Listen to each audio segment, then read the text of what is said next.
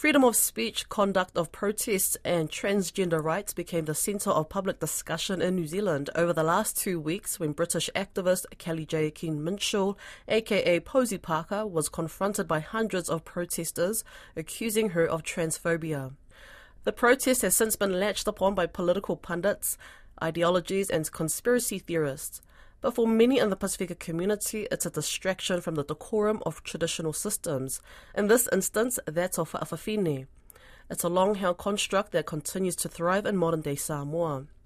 Finaufunua spoke with Alex Sua, president of the Samoa Fa'afafine Association in Apia, to learn more about this unique cultural identity. Talofa Alex Sua, what is your perspective, your position on the controversies that we see, uh, you know, around the world, particularly in the Western world, concerning uh, trans rights? Um, well, thank you for, I think I get the gist of your question. Basically, what is, it seems like what you're asking is, what is the attitude of our uh, association and the community represents towards the controversy issue of transgender persons? We may have issues, but um, our issues are not as bad as the rest of the other trans community in other parts of the Western world. No, if you come to Samoa, you will see the transgender community thriving uh, in the midst of some very discriminatory systems. Why? It's because of our cultural recognition. Now, with our the Samoa Fa'afafine Association's perspective is that um, our there are four culturally recognized um, genders in Samoa. Uh, one is male, female, and then we have the fa'afafine, or the equivalent to the transgender women, and the fa'atama, equivalent to the transgender men. So if you see um, the trend of, if you understand the trend of our advocacy, we have never wanted, as fa'afafine, we are not transgender women, we're equivalent or almost similar to, because our identity, for a transgender person, you are identified according to your, uh, your gender identity, right? For the other community, for example, the lesbian, the gay, bisexual community, they are identified according to their sexual identity or sexual orientation. But for us, the Fa'afafine and Fa'atama community, we identify with our culture. It's determined on whether you are a descendant of that Matai title um, or you are an heir of that customary land, or that you are a beneficiary to that. And that's how we identify. That's the whole cultural package we identify with. And of course, there is a bit of um, our gender identity, our sexual identity, but everyone has that, right? But we don't talk about it because it's not really crucial.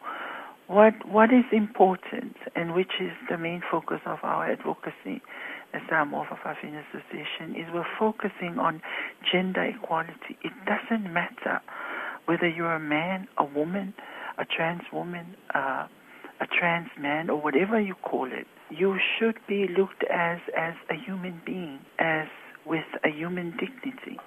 There are also controversies in Samoa, though. For example, you had that New Zealand weightlifter, Laurel Hubbard, who participated in the Samoa Games a few years ago, and she ended up winning the gold medal in her division, which upset a lot of people because she was born biologically male.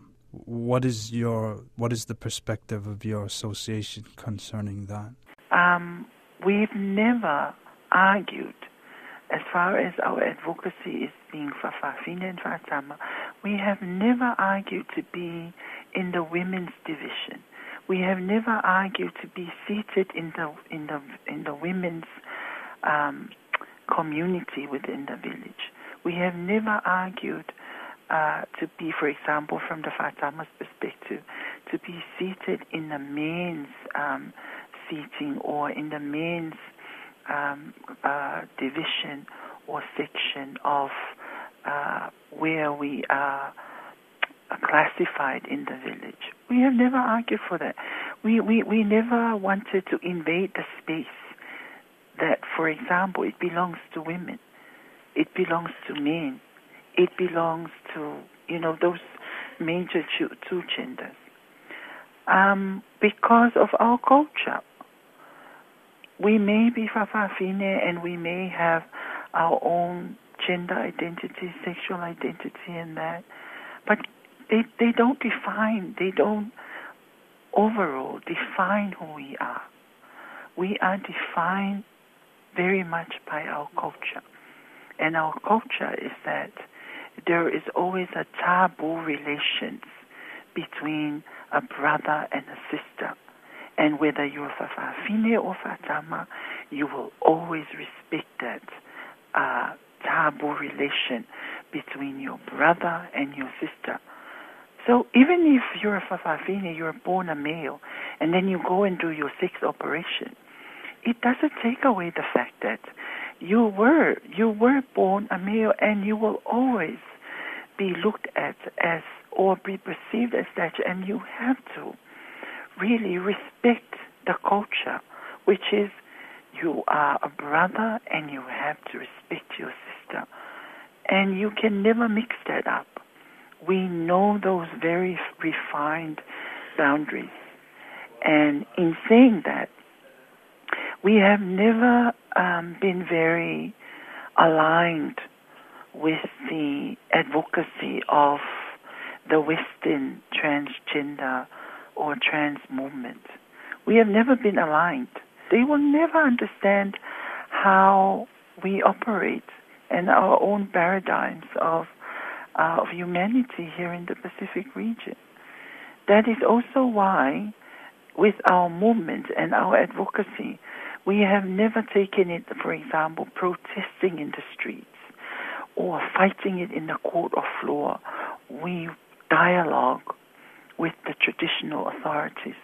We speak with the chiefs.